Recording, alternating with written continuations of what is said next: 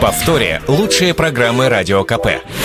Здравствуйте, дорогие телезрители телеканала «Комсомольская правда». Это литературная открытая студия с 25-го Московского международного книжного фестиваля. У нас в гостях писатель Захар Прилепин. Здравствуйте, Захар. Здрасте.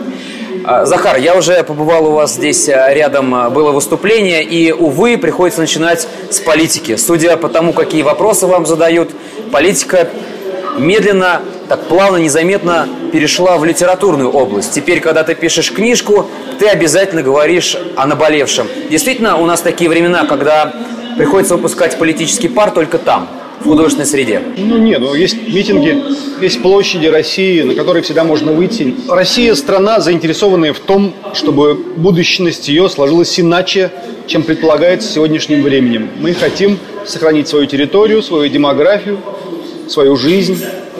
Но для этого мы боимся поступиться даже какими-то минимальными вещами. На площадь нужно выходить, э, рискует тем, что тебя посадят на 15 суток. Это нормально.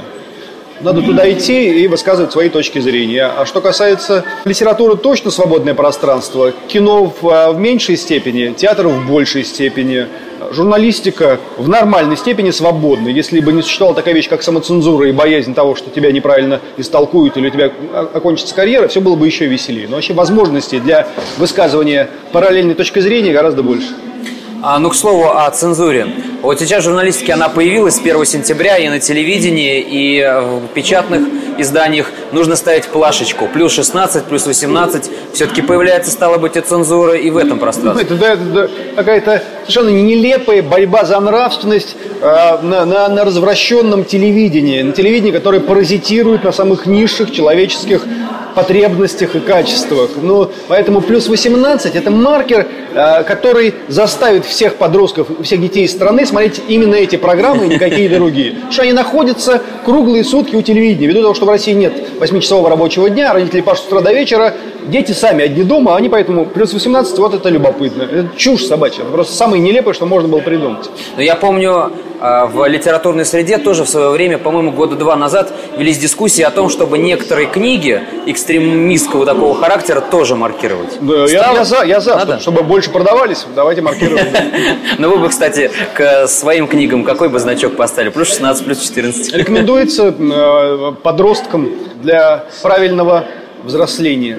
Сегодня, когда действительно есть, ну, скажем так, проблемы со свободой слова в пространстве, в пространстве говорения, да? Может быть, мы в литературе начинаем проявлять э, свои политические позиции, в литературе начинаем э, говорить о высоком. Ну, то есть, вот там мы можем говорить и раскрыться полностью.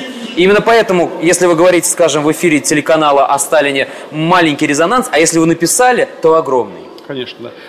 Литература это, э, и философия, в какой-то степени кино и театр – это конечная итоговая точка развития человеческого интеллекта.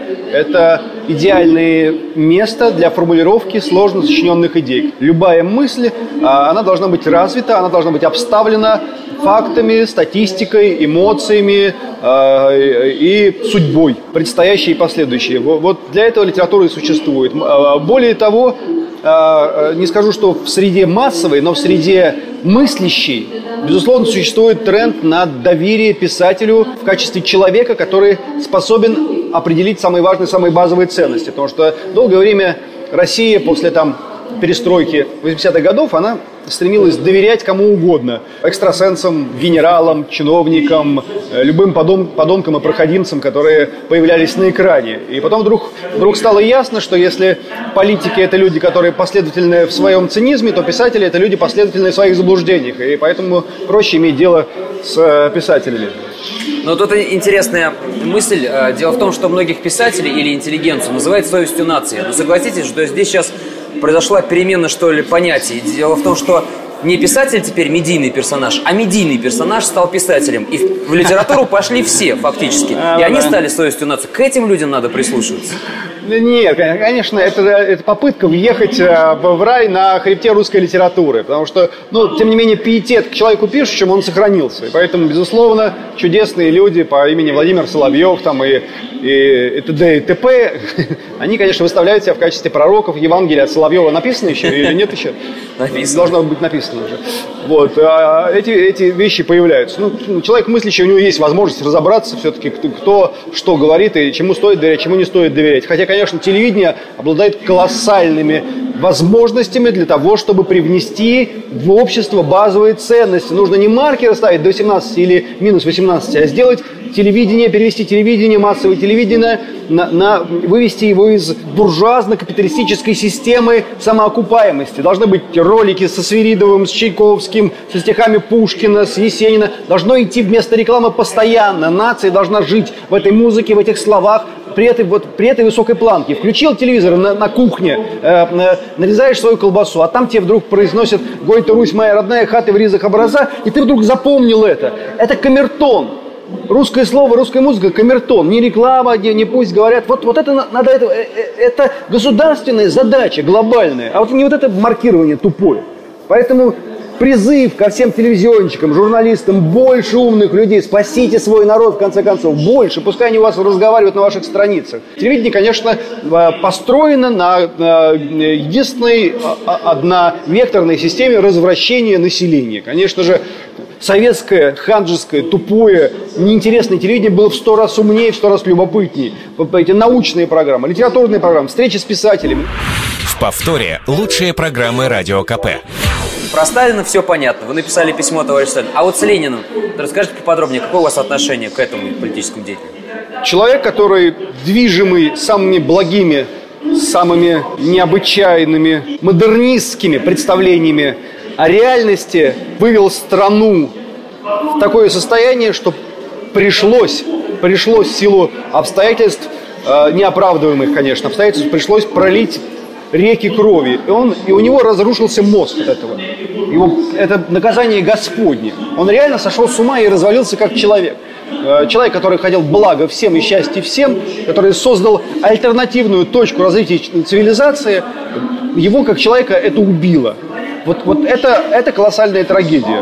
Ленин гениальный совершенно персонаж мировой истории и мифологии абсолютный, вровень, не знаю, с Прометеем и Гераклом. Это, это, это глобальная фигура, неиз, не, неизмеримая. Мы просто мы даже не понимаем масштаб деяний советской власти. Не только кровавый масштаб, а вообще масштаб общечеловеческий, мировой. Он колоссален.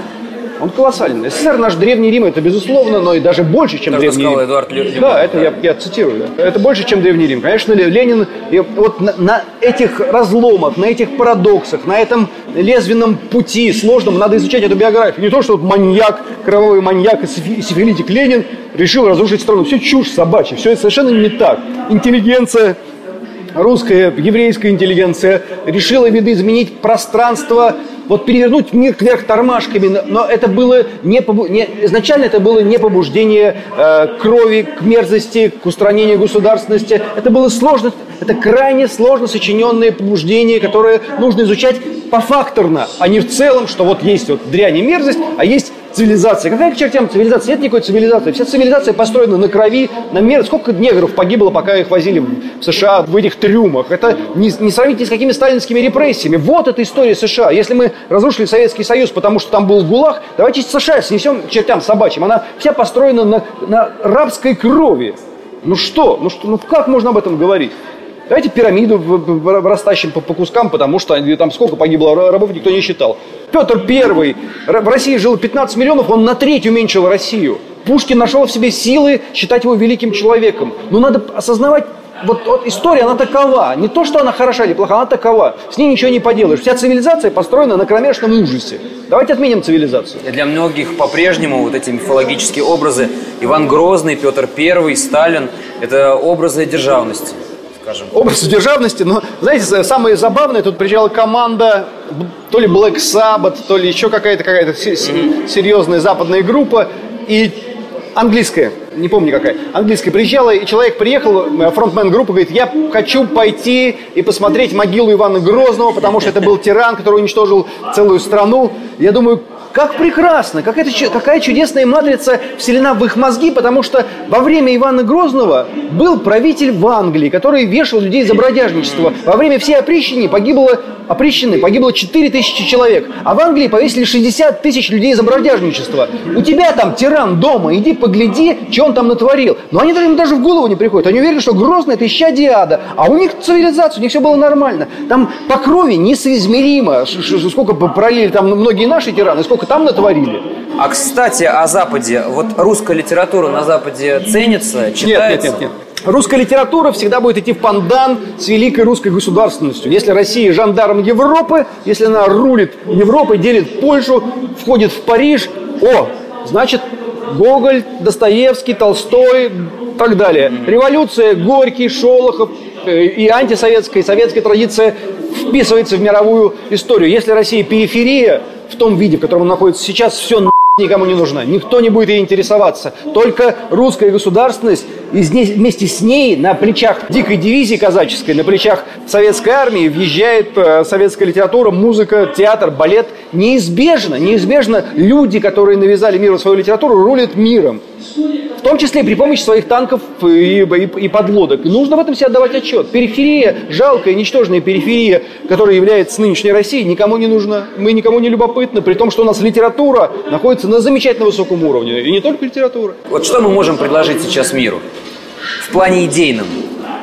Да ничего, мы должны предложить миру страну, которая минует глобальный финансовый кризис, на, э, оплывающий на Европу, минует глобальный национальный, э, межнациональный кризис, который наплывает на Европу и на, на Америку. Минуем и, вы, и выберем тот путь развития, который построит не на стяжательстве, не на, а на, на, на базовых религиозных ценностях, но многоконфессиональных, не безусловно, не только православных. Мы минуем все это, потому что мы выберем ну, нормальный человеческий путь Понимаете, стремление к базе, к нормальному, к, вот, вот это должно стать э, основой идеологии, новой партийности, добротолюбия, человеколюбия, детолюбия. Вот это все. А не разврат, не пошлость, не, не мерзость человеческая, не белье вывороченное наизнанку. Такие простые, тупые вещи нам необходимы. А реализация программ, все говорят, программы, где оппозиция программы, любая программа, Единая Россия, КПРФ, ЛДПР, давайте мы просто эту программу реализуем, и все будет нормально. Там все написано хорошо. Просто ей никто Этим никто не занимается. Главная проблема России – отличие риторики и практики распадения в разные, просто в разные концы. Риторика одно, практика противоположная просто. Вот и все. Программа, программа, все как дураки бегают. Программа, где ваша программа? В повторе лучшие программы Радио КП. Человек, который имеет тысячу самок и ест каждый день в ресторане, не становится счастливее. Это становится понятно, что человеку нужно что-то больше человека, что-то больше, чем он сам, для того, чтобы чувствовать себя человеком. То есть сверхлюди. То, что ну, мы не сверхлюди, просто больше, больше, чем свои, больше, чем свои пороки, больше, чем свои желания. Вот когда ты это преодолеваешь, тогда ты становишься счастливым. Даже эти гребаные буржуа, и те лезут уже эти, на горы, на, на самолеты, на дайвинг, нырнуть глубже, подпрыгнуть выше, и то не удовлетворяет. Потому что только преодоление человека, только только огонь, который вынесли к людям, только какой-то яйца Фаберже тоже, тоже мало. Надо больше, тогда будет счастье. Человеческое, счастье. слишком человеческое такое. Если человек говорит, я почитаю классику, вот если его переместить во вторую половину 19 века, он бы говорил, я не буду читать вашего Толстого с Достоевским, я буду читать Державина и Тредяковского, потому что проверено временем. Плевать я хотел, это какой-то зэк какой-то, бородатый какой-то сумасшедший, живет в своей ясной поляне. Не хочу. При Пушкине он то же самое говорил бы, и, или там, когда был Шолохов и Булгаков, говорил бы, я вот буду читать Мережковского и Нацина, потому что вот это вот, ну это чушь собачья. Это, это, это человека останавливает его развитие. Э, классику обязательно нужно прочитать, но это не означает, что э, э, вот то, что происходит сегодня, наоборот, это наивысшее счастье, найти текст, который ты точно понял, что это будет определять сознание нации еще сто лет вперед, найти его первым, сказать, ребята, я нашел, я его прочитал. Есть сто современных писателей, я увидел, он, он написан, я знаю это. Это счастье. Вот прочитать первому Анну Каренину было счастье. Первому прочитать «Капитанскую дочку» – счастье. Вот это счастье. Дело в том, что все, все, все вещи, которые мы говорим, они так или иначе все сказаны уже. Но это ничего не отменяет, потому что литература – это бесконечная сверка своих ощущений с базовыми ценностями. Mm-hmm. Так вот, тупо говоря. Вот Э, есть э, кавказские рассказы Льва Толстого. Но то, что сейчас произошла Чечня, если мы будем опять изучать ее по кавказским рассказам Толстого, мы не все поймем. По герою нашего времени не все поймем. Поэтому, да, появляется Бабченко, появляется там э, чеченский роман Параханова, афганская литература. Это нормально. Человек хочет новую языковую сферу для постижения все тех же самых вещей, которые и так нам известны. Чтобы понять ненависть, любовь, родину, разврат на новом языке. Так и существует и песенные э, культура и какая угодно, изобразительное искусство. Да, да, это, это нормально. Это человечество повторяет одни и те же круги, наращивая как, какие-то новые средства. Ну, а говорит об одном и том же. А, а что? Ну, мы люди. Мы, мы, а, мы, у нас не выросла третья рука, у нас не выросла другая голова. Это все. Что ж, спасибо большое, Спасибо Захар, за интервью. Я напомню, это была наша литературная студия. В гостях был писатель Захар Прилепин. В повторе лучшие программы Радио КП.